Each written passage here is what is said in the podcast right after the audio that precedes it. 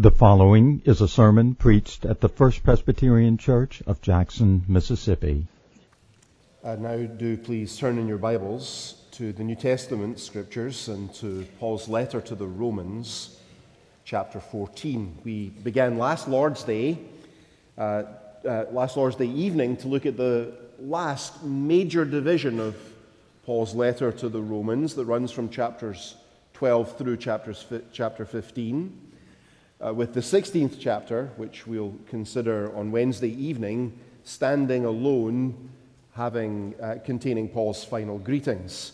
And dominating this section from 12 through 15, really casting its shadow, shadow over everything Paul is saying, is the theme of love brotherly love, neighbor love, love for one another. In the church, chapter 12, love our neighbors in such a way that we become good citizens, honoring those in civil authority over us, chapters, chapter 13, 1 through 7. And love of neighbor fulfills God's law, chapter 13, 8 through 14. And now in our passage this morning, chapter 14, Paul applies our duty to love one another to the often difficult question of disagreements between true Christians.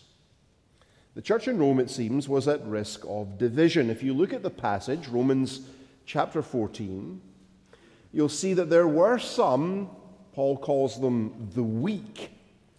There were some at Rome who were abstaining from meat completely, verse 2, likely out of a desire to find the simplest route to stay kosher, to observe all the dietary laws of the Old Testament. They also wanted to consider uh, to continue observing the Jewish liturgical calendar, viewing some days as having a special status above others. Verse 5.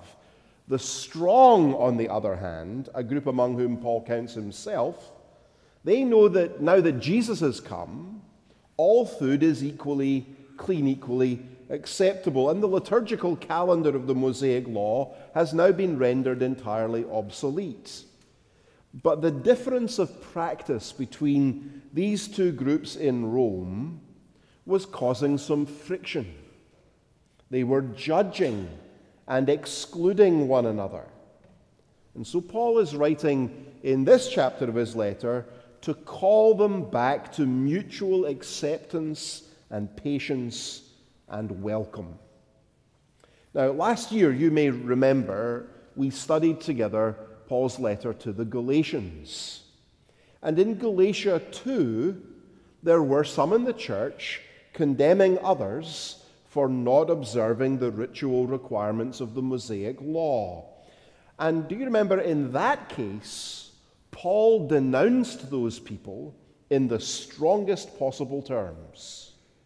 He had zero tolerance for them or for their theology, for the simple reason that they were destroying the very heart, the core of the Christian gospel itself. They were preaching another gospel, Paul said, which is no gospel at all. They were telling people that in order to be saved, we need to observe the ceremonial laws of Moses. They preached a salvation by works and not by grace.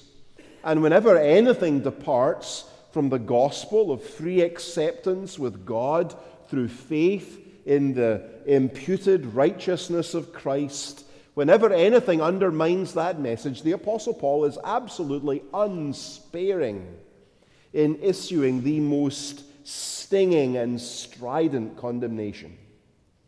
And if you look at Romans 14, you'll notice at first glance a superficial similarity between the issues here in Rome and the issues Paul addressed in Galatia. Both in Rome and in Galatia, there were those, likely from a Jewish background, who felt they should still keep kosher and observe Passover and so on. But in Romans 14:1, Paul strikes a very different tone with the Roman Christians than he did with the Galatian with his Galatian audience, doesn't he? Do you see that in verse 1? You see how conciliatory and patient he is with the Romans? Now, how do we account for that? Is he perhaps playing favorites? He just likes the Romans better. Or has he changed his mind on the issues and now deals with it in an entirely different way. Why does Paul say to the church in Rome, speaking about weak Christians who he thinks should, uh, who, who think that they should observe the Mosaic ceremonies, why does he say to the church in Rome regarding those weak Christians, you should welcome them, but not to quarrel over opinions? Whereas to those in Galatia who said you should keep the Mosaic law, he denounced them as believing a false gospel. How do you account for that difference? Well, here's the critical difference. Unlike in Galatia, at Rome, it seems, everyone agreed about the gospel itself. Unlike at Galatia, those who kept the ceremonies of the law at Rome did so, not because they thought that by observing them they could be saved, but because it was just hard, having grown up with them all their lives, to immediately go, uh, cold turkey all of a sudden and just stop now that they've come to trust in Jesus.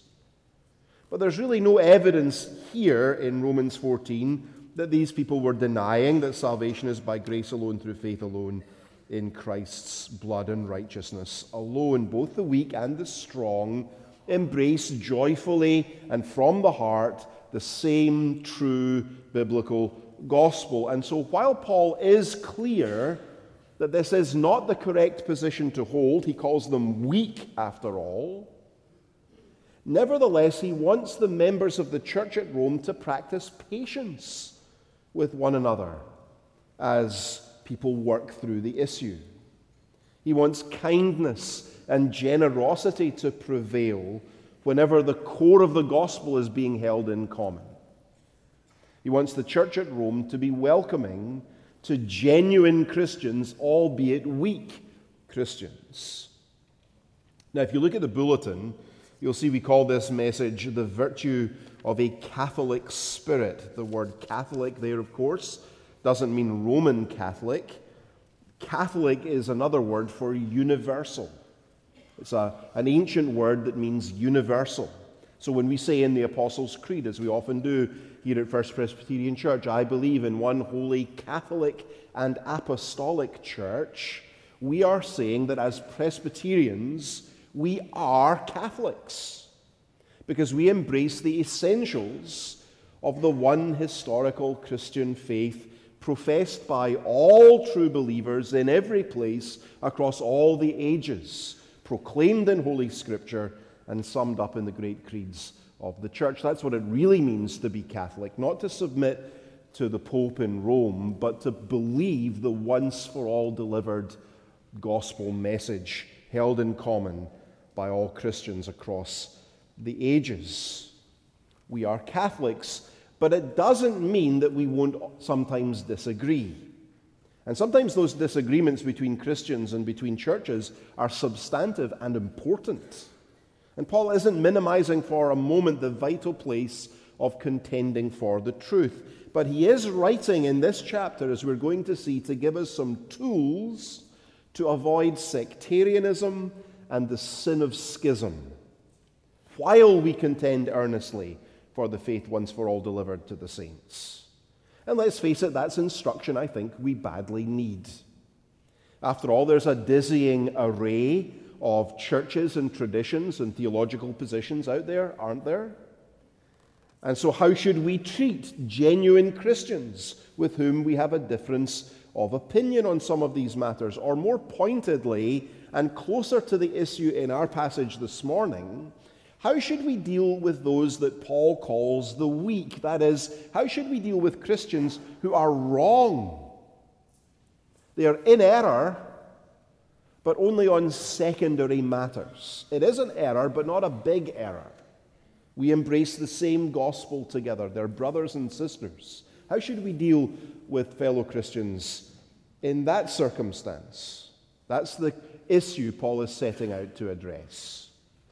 The chapter, you'll see, divides evenly, almost evenly, into two sections, verses 1 through 12. Paul gives us reasons to welcome the weak.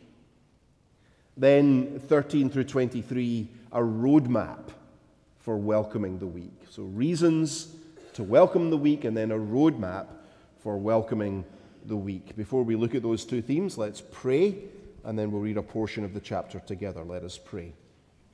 Lord our God, we ask you now for the help of your Holy Spirit. Give us understanding, give us eyes to see and ears to hear, give us hearts that are receptive, grant us uh, repentance where necessary and faith to walk in new obedience for Jesus' sake. Amen. Romans chapter 14 at verse 1, this is God's word. As for the one who is weak in faith, welcome him, but not to quarrel over opinions. One person believes he may eat anything, while the weak person eats only vegetables. Let not the one who eats despise the one who abstains, and let not the one who abstains pass judgment on the one who eats, for God has welcomed him. Who are you to pass judgment on the servant of another? It is before his own master that he stands or falls, and he will be upheld, for the Lord is able to make him stand.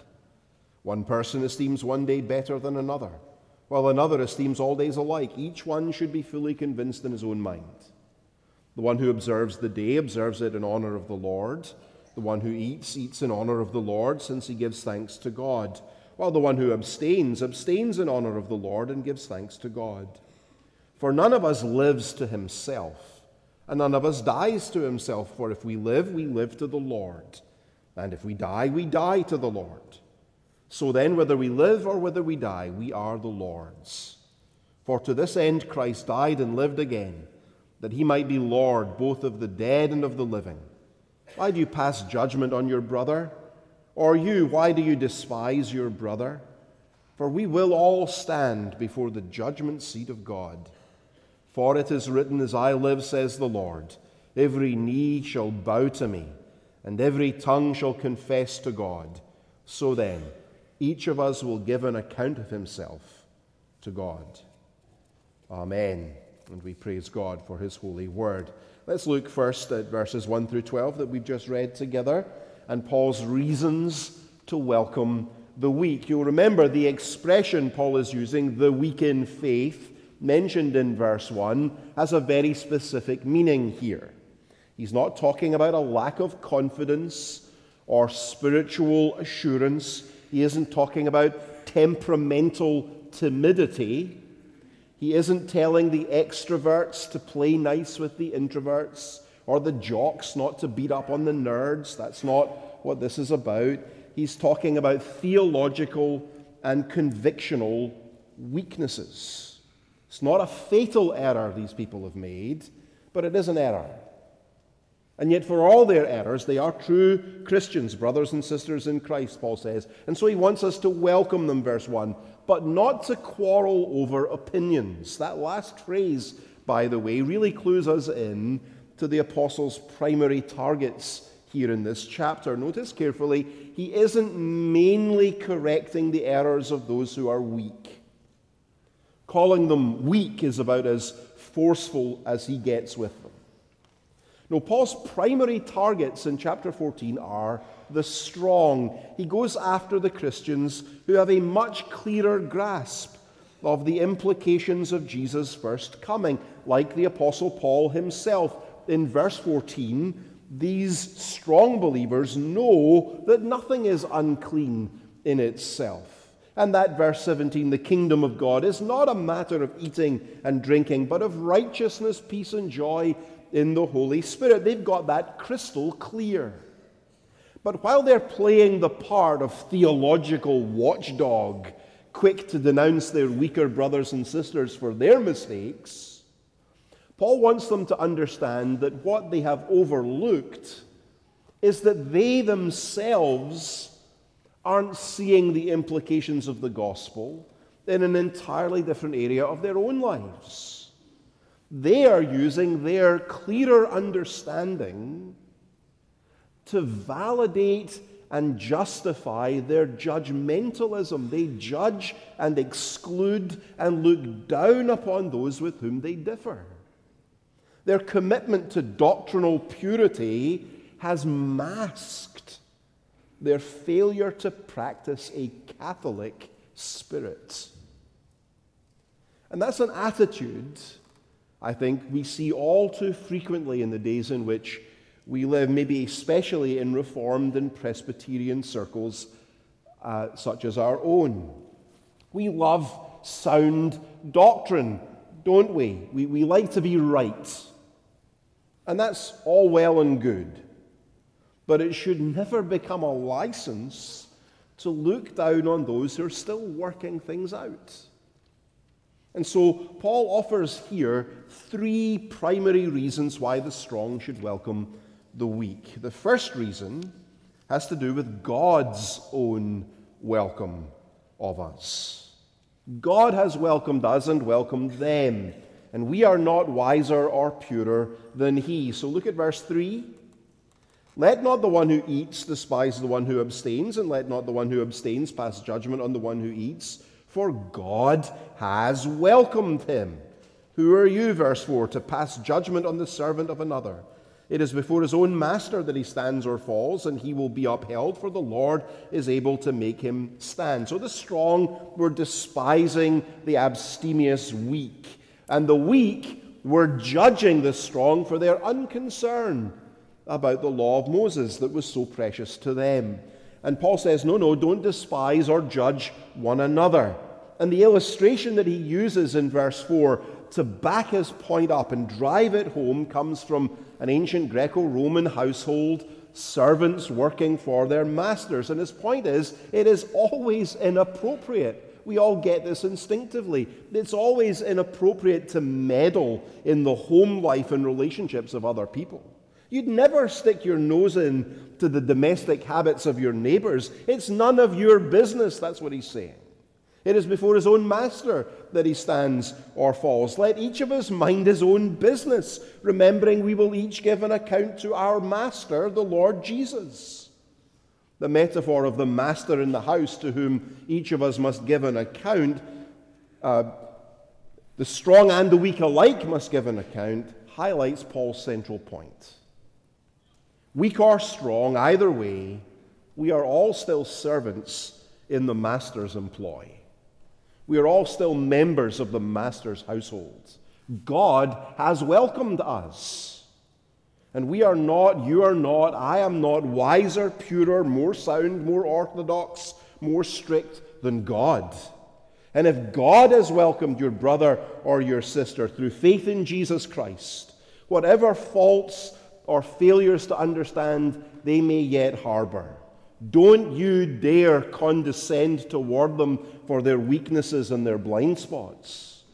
So, reason number one for welcoming the weak God has welcomed us, and we therefore ought to welcome one another. Reason number two, you'll see in verses 5 through 9. First, God has welcomed us. Secondly, Christ's lordship. The word for master, there in verse 4, we just saw it in verse 4, is really the same word that is translated as Lord everywhere else in the rest of the passage. Which means that in the six verses from verse 4 through verse 9, the word Lord appears nine times over. The lordship of Jesus Christ dominates the text. And Paul wants it to dominate our lives and our attitudes and our fellowship the lordship of Christ. In verses 5 and 6, the issue of the observance of holy days is added to the question already raised of abstaining from food that's not kosher.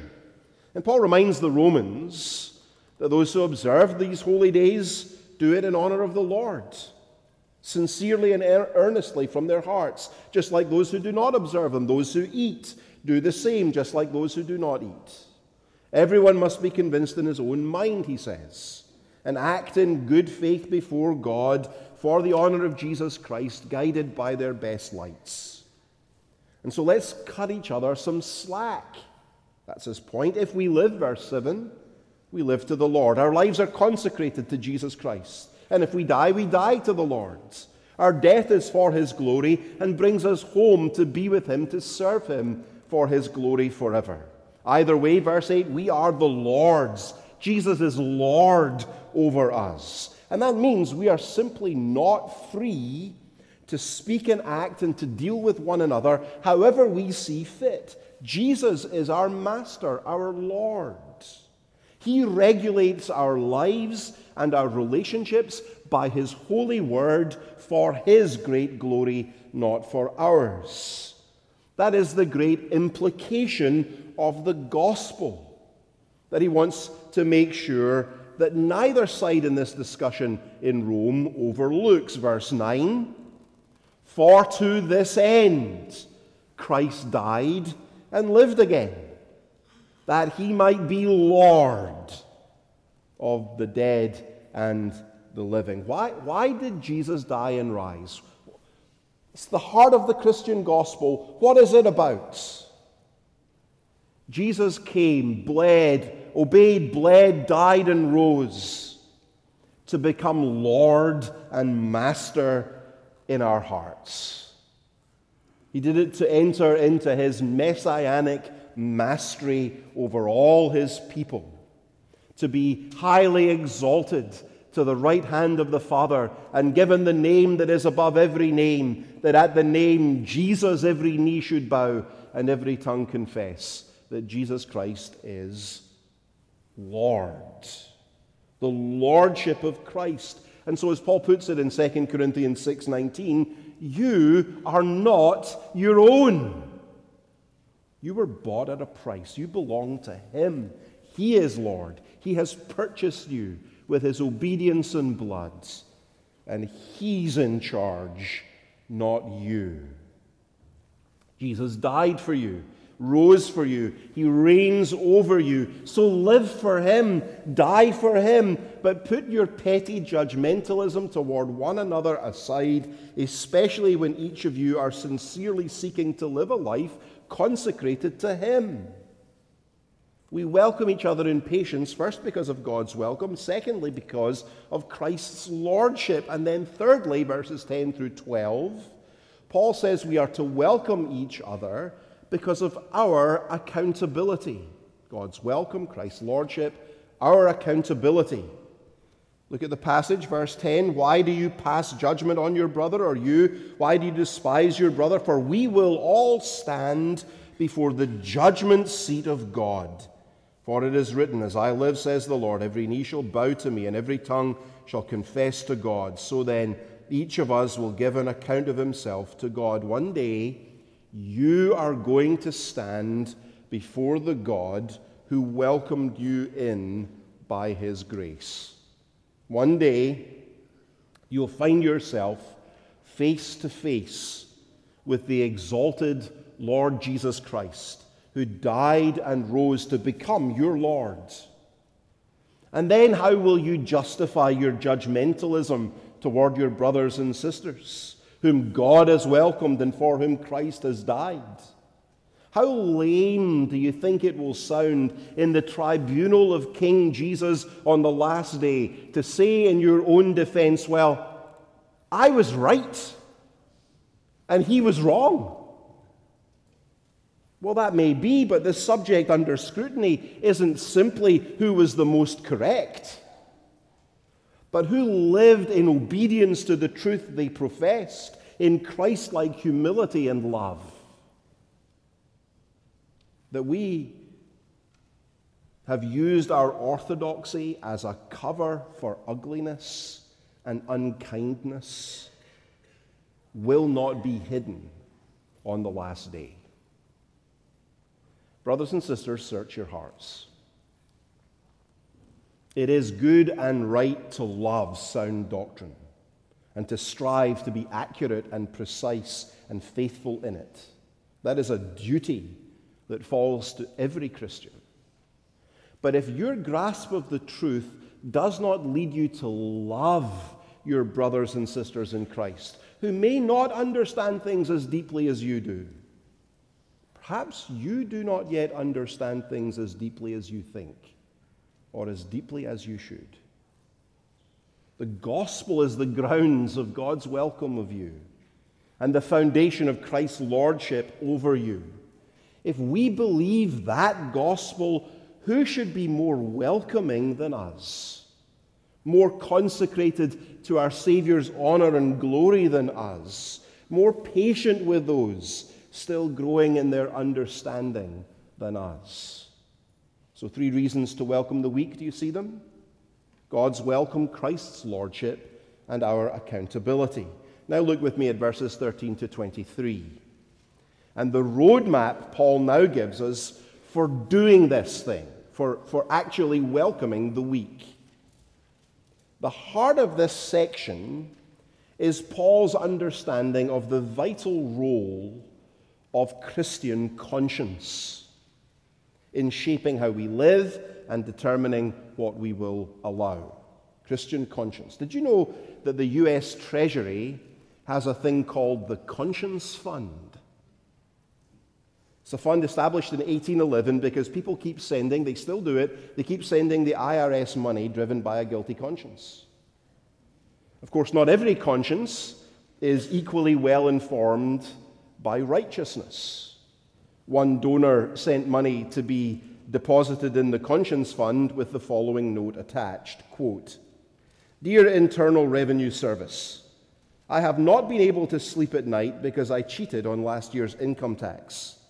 Enclosed, find a cashier's check for $1,000. If I still can't sleep, I'll send you the balance.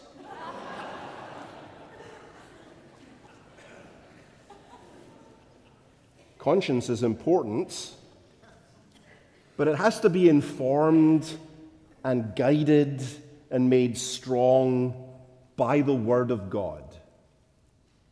But how should we treat those whose consciences have not yet been sufficiently trained by gospel liberties, but in the gospel liberties to which they are entitled. How should we treat consciences, weak consciences, who too narrow, too particular, who don't understand the full freedom that they have in light of the gospel of Jesus Christ and the teaching of God's word? Well, you'll notice in verse 13 Paul tells us not to put a stumbling block or a hindrance in the way of a brother. He means using your greater freedom of conscience to make your weaker brother follow you in your behavior out of intimidation or peer pressure. That's the stumbling block he has in mind. If he's not fully persuaded in his own mind that you're right and he's wrong, if under peer pressure you persuade him to do what you are doing, you have caused him to stumble. And so Paul says in verses 14 and 15, I know and am persuaded in the Lord Jesus that nothing is unclean in itself, but it is unclean for anyone who thinks it unclean. For if your brother is grieved by what you eat, you are no longer walking in love. By what you eat, do not destroy the one for whom Christ died. Jesus died for you, He died for her, He died for him. You may know that you're free to say, drink a glass of wine with dinner. Drinking wine in itself is not a sin, though drunkenness always is. But she may come from a tradition that thinks that drinking alcohol is always and under any circumstance sinful. And if you, by flaunting your liberty, cause her to drink alcohol contrary to her conscience, you've led her to do what she believes God condemns, and that is a desperately wicked thing. Remember, Christ died for this person, Paul says. He gave everything up for them. But instead of giving up your freedoms for their sake, you parade your liberty to their destruction. You're no longer walking in love, says the Apostle Paul. And what's more, when you act like that, verse 16, the effect is to let what you regard as good to be spoken of as evil. Do you see that language in verse 16? The strong at Rome knew they could have bacon for breakfast, pulled pork for lunch, and a honey baked ham for dinner if they wished.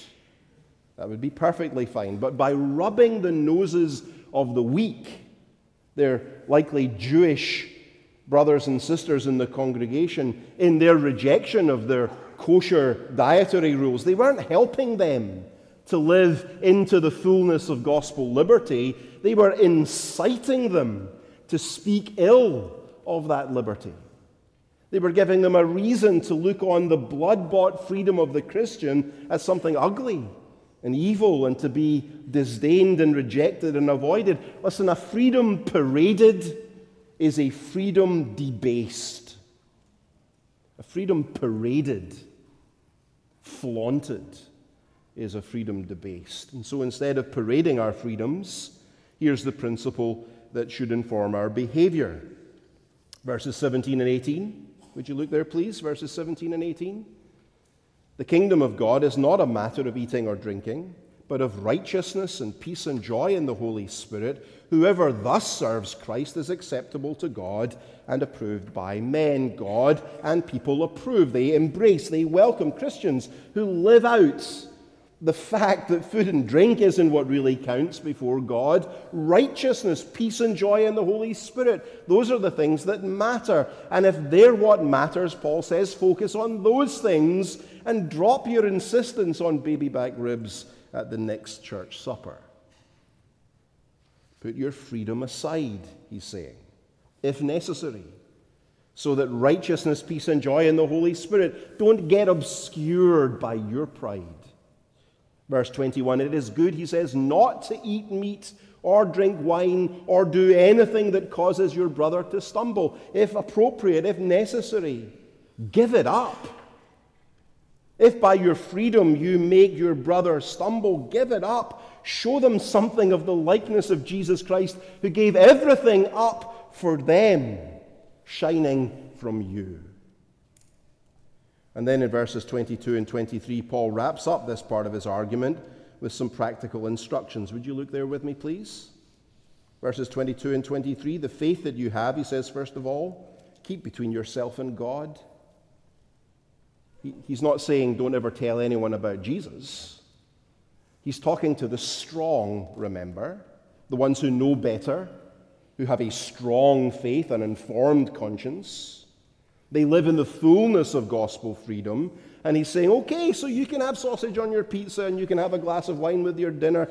You know you don't have to uh, celebrate Passover anymore. That's fine.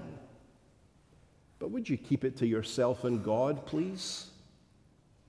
Don't flaunt it when you know full well the division that it's causing.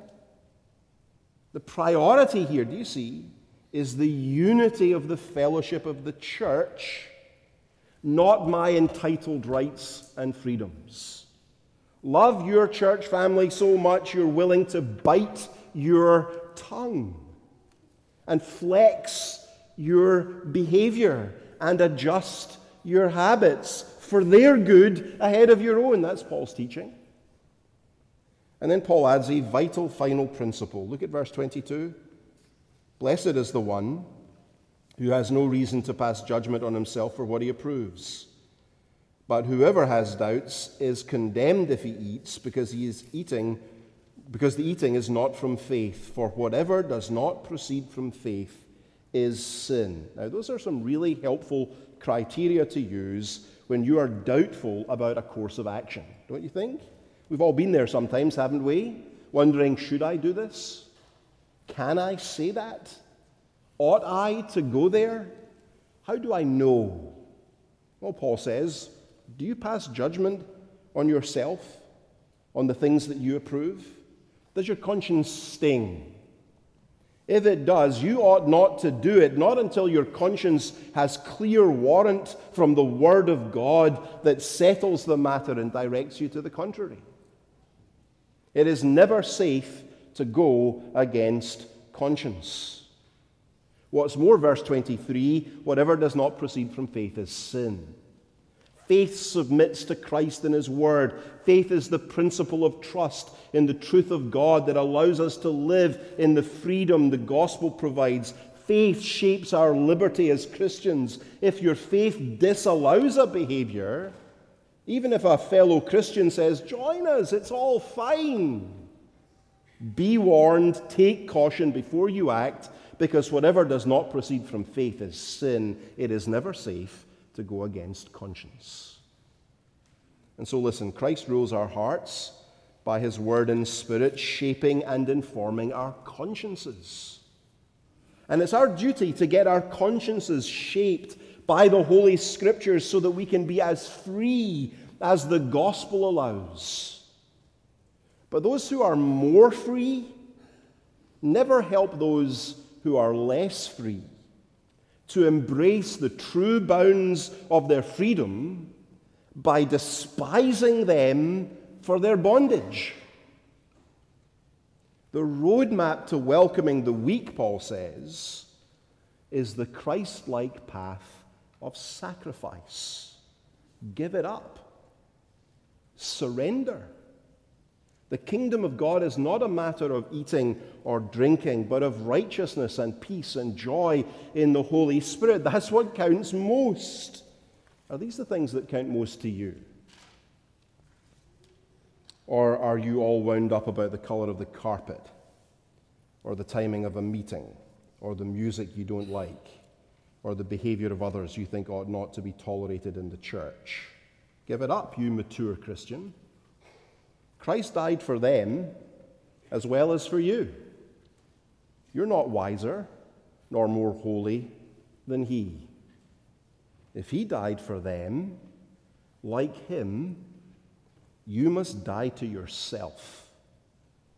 Give up your liberties for their sakes, that we may be one to the glory of Almighty God. May He make it so. Let us pray. Our Father, we are all of us prone, we confess, to justify our judgmentalism because we believe we're right using it as a cover for our contempt of those we think are wrong. Please have mercy on us and forgive our sin. Teach us that gracious humility that puts all who see it in mind of Christ, who gave himself up for us. Enable us to give ourselves, our freedoms, our rights up for our weaker brothers and sisters, that we may nurture and encourage them toward the fullness of that freedom that is our birthright in Christ. For we ask it in Jesus' name. Amen.